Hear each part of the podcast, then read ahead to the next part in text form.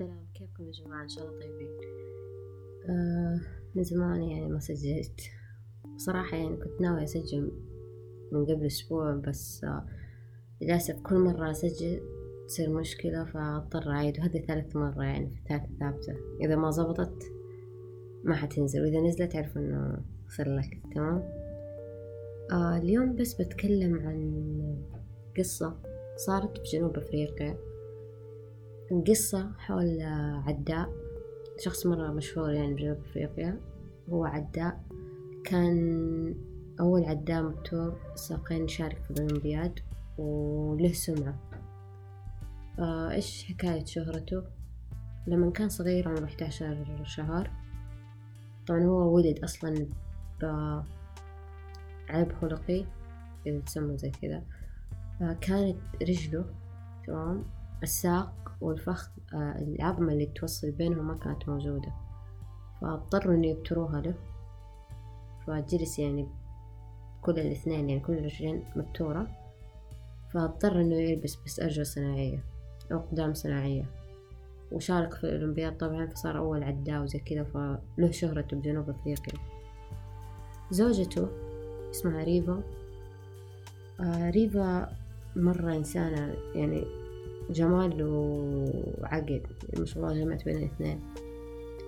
كانت إذا أحد يعرف شركة أبل للمكياج، هي أول وجه إعلام لهم، وكانت خرجت من جامعة تخصص قانون، وإنسانة يعني فيمينست حقيقية، تتكلم وزي كذا، وتطلع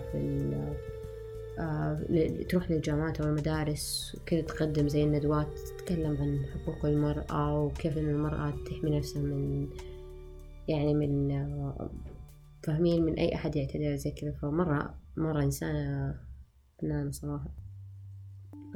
طيب إيش الحكاية؟ الحكاية صارت في عام 2013 في ليلة 14 فبراير، في ليلة الفالنتين. هذه القصة يحكيها أوسكار تمام، ما حد عارف إيش صار، يعني الحقيقة ما حد عارف إيش صار، بس هو قاعد يحكي. أوسكار يقول إنه آخر الليل صحي من النوم، وكان مرة متضايق يعني ما قدر ينام بسبب الحرارة وزي كذا والجو، ما كان مرتاح بنومته. صحي لقى ريفا جنبه وتسأله إنه إيش بك، ليش ما نمت زي كذا؟ فقال له إنه بس أنا بسكر النوافذ حرجع أنام. طلع برا البلكونة وسكر النوافذ كل شيء وجاء رجع. لما رجع سمع صوت، طيب صوت أحد في الحمام، فمرة مفاجأ كذا إنه مين اللي دخل البيت وزي كذا. فطبعا هذا كله قاعد يصير هو ما لابس رجل صناعية، لأنه بس قام بسكر الطاقة وبيرجع.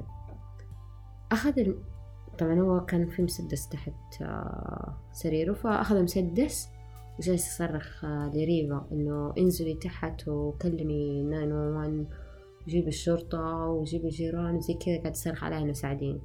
وراح هو الحمام، من ورا باب الحمام جالس كذا يستنى أبو ثواني، بعدين أطلق النار تمام. سمع صوت الخربشة مرة ثانية، أطلق 4 طلقات، يعني تخيلوا 4 طلقات، مو طلقة واحدة بس 4 طلقات.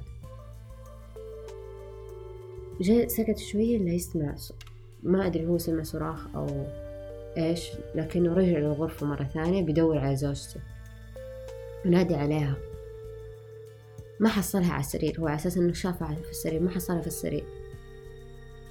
بعدين استوعب فين زوجته زي كذا، رجع للحمام فتح الباب، حصل مين ورا باب الحمام؟ زوجته ريفا تمام.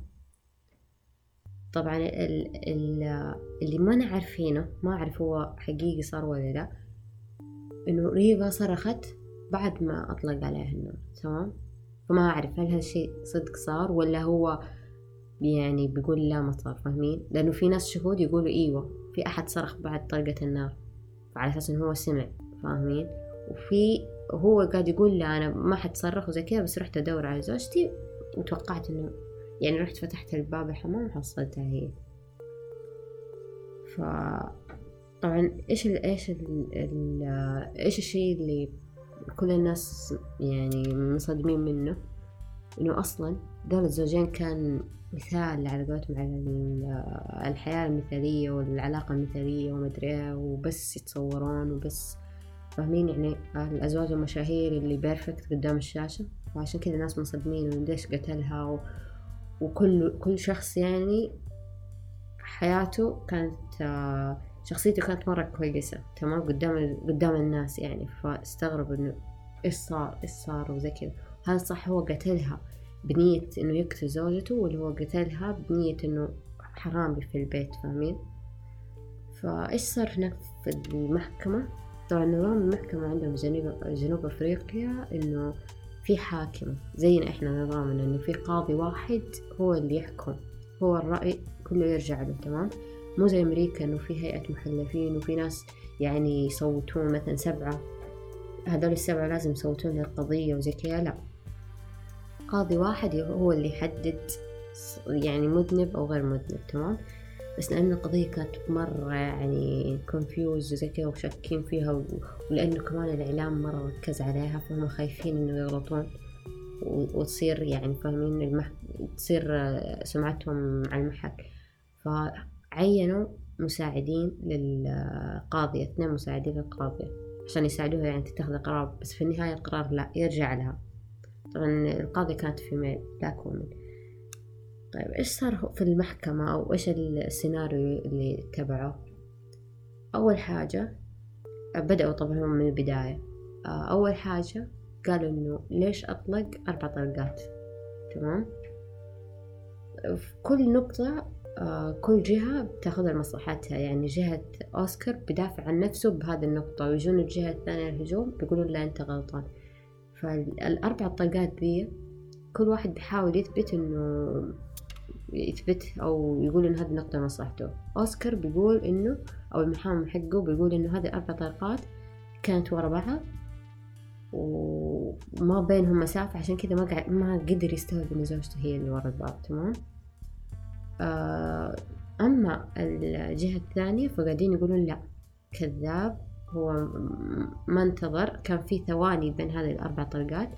والدليل إنه لما جاء يطلق النار تمام، الطلقة الأولى جت على رجل ريفا تمام، بعدين جلست هي على يعني من قوة الإصابة جلست على كرسي الحمام. الطلقة الثانية جت على كتفها.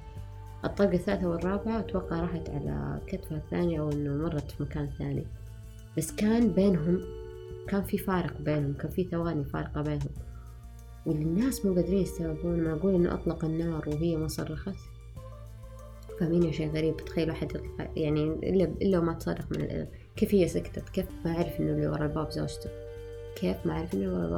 وهو أطلق 4، فاهمين؟ يعني ما حد قادر يستوعب النقطة. هذه أول حاجة يعني كونفيوز. ثاني حاجة اللي هو ليش أطلق، يعني ليش أخذ مسدس وأطلق 4 طلقات؟ ليش ما اكتفى بطلقة واحدة أصلا؟ ليش عنده مسدس وتحت سريره؟ وليش ما أخذ أداة ثانية؟ وأسئلة كثيرة. إيش جاوب الأوسكار أو إيش عذره؟ إنه أول حاجة هو تعود أو هو اكتسب هذه العادة من أمه كان عندها مرض القلق العام، فهي أصلا كانت كل يوم تنام وتحت مخدتها مسدس، وهو طول حياته كان عايش مع أمه دي. طيب وما أهله أو أبوه يعني تركه، فمرة تأثر بتربية أمه. ثاني حاجة قالوها إنه أصلا هو عنده مرض اللي هو الجنرال anxiety disorder أو مرض القلق العام، يعني نفس أمه، فاهمين؟ وعشان كذا هو أطلق 4 طلقات، وكان يعني ما قدر يفكر مرتين تمام، إنه كان مرة خايف وزي كذا.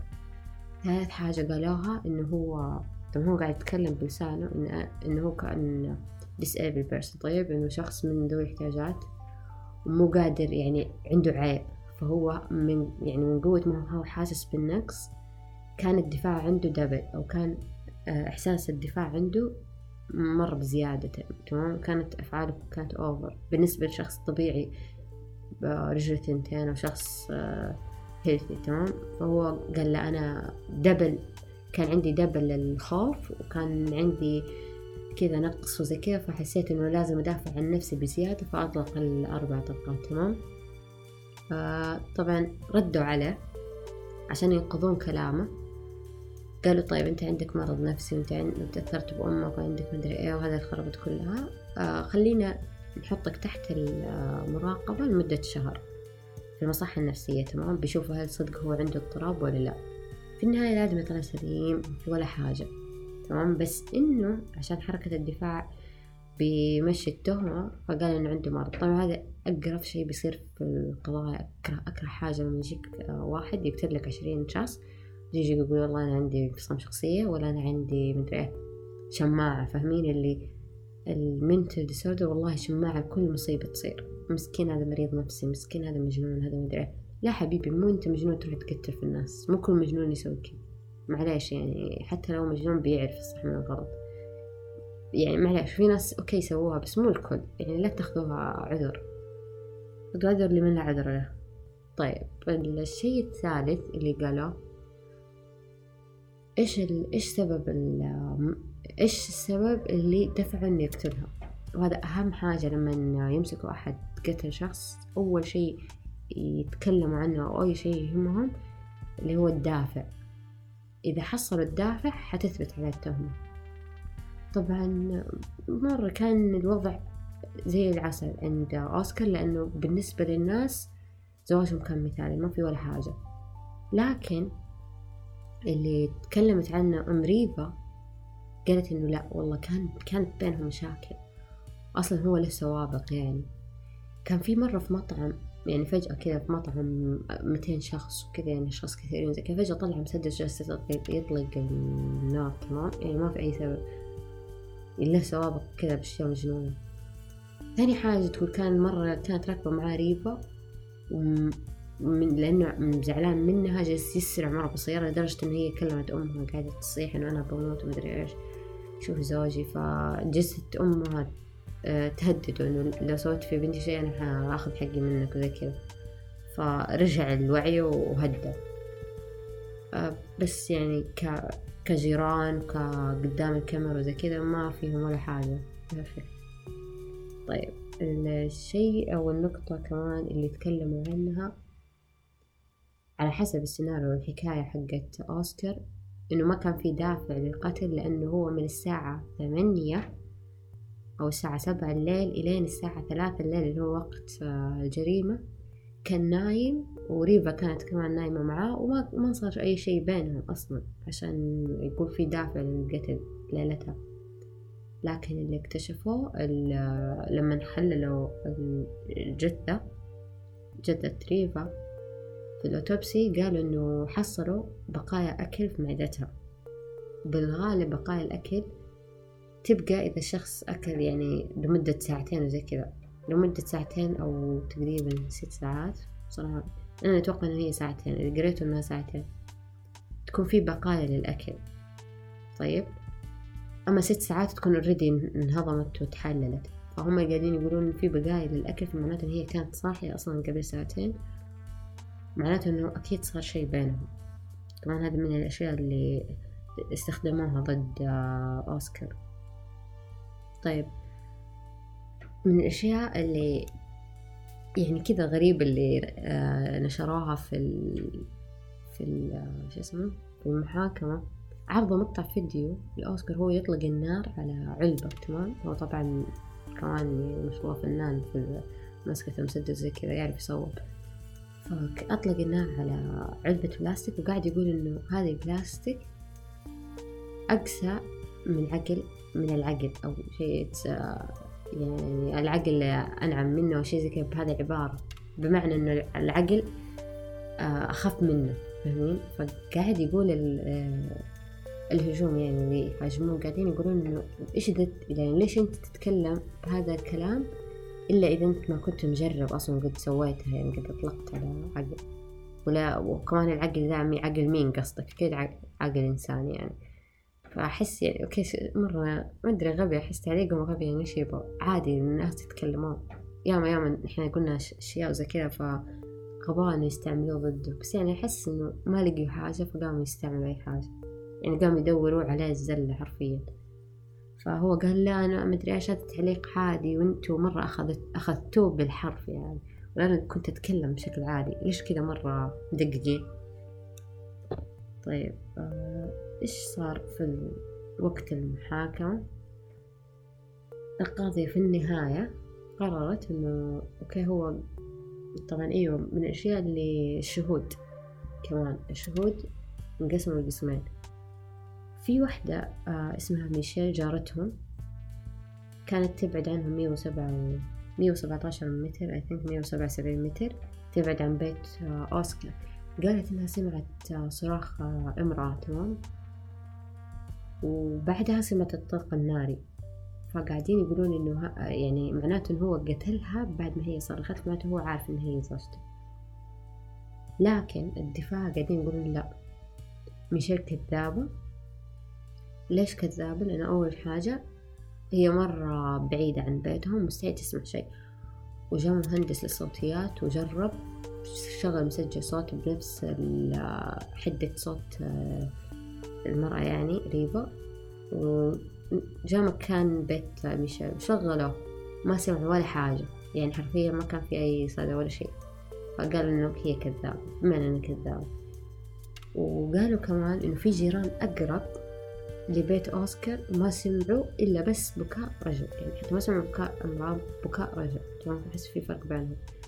قالوا بكاء الرجل هذا كان بكاء إنسان متألم، فاهمين اللي مفجوع زي كذا، اللي يبكي من الفجعة، فقالوا هو بكاء إنسان مرة متألم، وكان يصرخ إنه ساعدوني زي كذا.